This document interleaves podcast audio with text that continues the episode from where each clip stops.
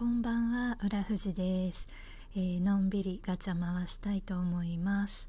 はい、今までの人生で一番高かった買い物は買い物はバッグですね。去年の年末に買ったバッグ、あの人生初のブランドバッグだったんですけど、それが一番高いですね。なんか今まで全くブランドとか興味なくて、あの高くない方が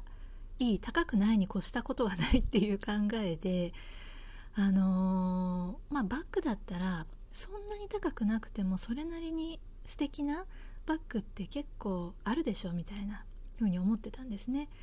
なんですけど、あのちょっとちっちゃめできちんとしたきれいめのバッグが欲しいって思い始めてからよねんくらい探してたのかな。よねん探してもしっくりくるものがなかったんですよ。なんか野暮だったり、この装飾いらないんだよなとか、あ、この色じゃないんだよなとか、なんか質感がやばいなみたいな、多分ちょっとしたことなんでしょうけど、でよねんくらい探してないから、もう予算を上げようと思って、こんだけ探してないなら多分自分が思い描く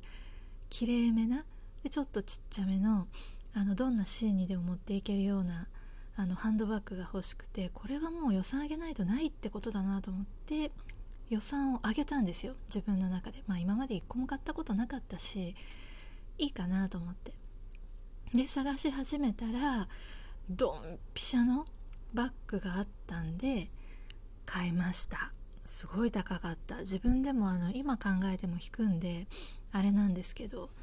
それかな一番高かったものは。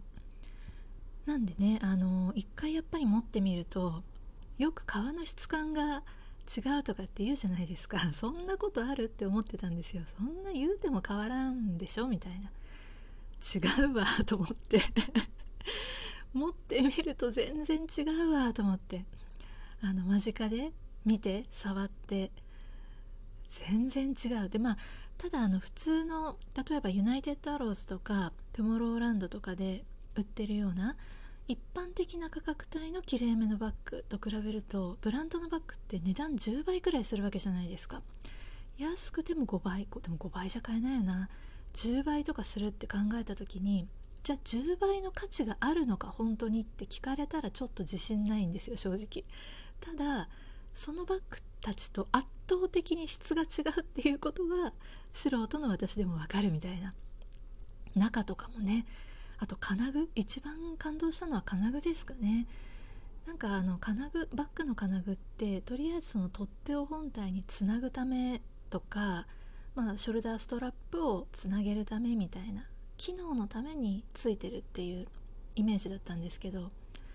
ブランドバッグの金具ってその金具自体がデザインになってたりするじゃないですか。その金具も含めてその一つのバッグとしてまとまってる、成り立ってるみたいな、感動しちゃってそのバッグ最初に見たの、あの銀座の銀座じゃない日本橋の高島屋か、普段行かないのになんか行ってて見た時に、もう本当にパッと目について、でショルダーストラップの付け方とかを店員さんが見せてくださった時に、こんなになんか本体と一体化することあるみたいな。だから本当に違うな、 そ, そこで多分最初に違うって思ったんでしょうね。ブランドバッグ半端ないみたいなで欲しいなっていう欲求が出て、でもまあそれで即決するような金額じゃないじゃないですか、そういうのって。なんで一旦考えますって言って、で、あのー、そのブランドについて歴史とか調べたりとか、あの社長がどんな人なのかとか調べたりとかして、そしたらそのバッグのあのメーカーの社長さん、ちょうど去年か今年変わっちゃったんで今違うんですけど、あ、今年変わったのか。私がそのバッグを買った段階で調べた時は女性の方で、あの元コンサルティングファーム出身の方で、でブランド、ハイブランドに、まあ、移ってきたみたいな方が社長だっていうことが分かったんですね。でこのよねんくらいですごい業績が伸びてると。なんかもともと男性向け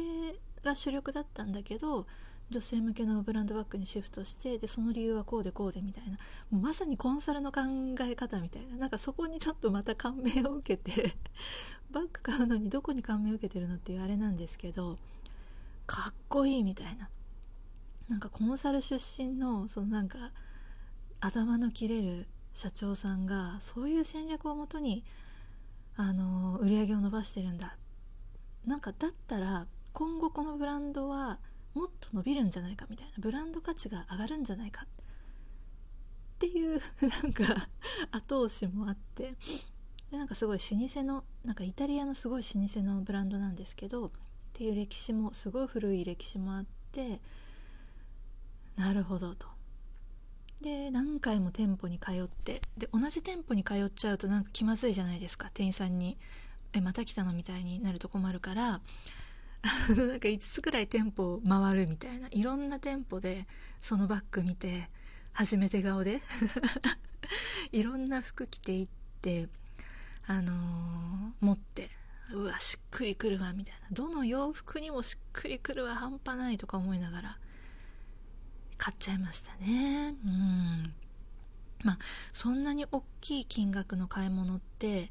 なんか性格的に後悔するかなもしかしてって思いも心のどこかにあったんですけど、一切後悔してないですね。あのー、今はちがつだからはちかげつ、もうすぐきゅうかげつとか買ってから経ちますけど、全く後悔がない、もう後悔しようがないみたいな、気に入りすぎてあれ以上今の自分に今の自分っていうか、まあ、じゅうねんごもにじゅうねんごも使う前提で買ってますけど、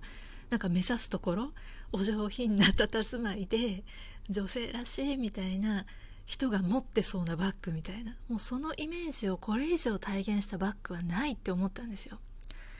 で、まあ、現実的にブランドバッグだけどそのエルメスとかほど高いわけじゃない、なんかわけわかんない価格ではないみたいな、あのなんとか私でも買える価格だったっていうところで全く後悔しないんですよね。なんでやっぱり結構自分にとって思い切った金額だったりとか、あとあの想定してた時期ではない買い物だったとしても、本当に心の底から気に入って納得してれば後悔しないんだなって思いました。うん、あとまあよねんかんあのー、普通の価格普通の価格帯お安いバッグを探してもしっくりくるのがなかったっていう裏付けも大きかったんでしょうね、自分の中でっていうことで、あのー、それが一番高い買い物かなハンドバッグの話でなんかこんな長くなってしまいましたけど、はい、では今日はこれで失礼いたします。浦富士でした。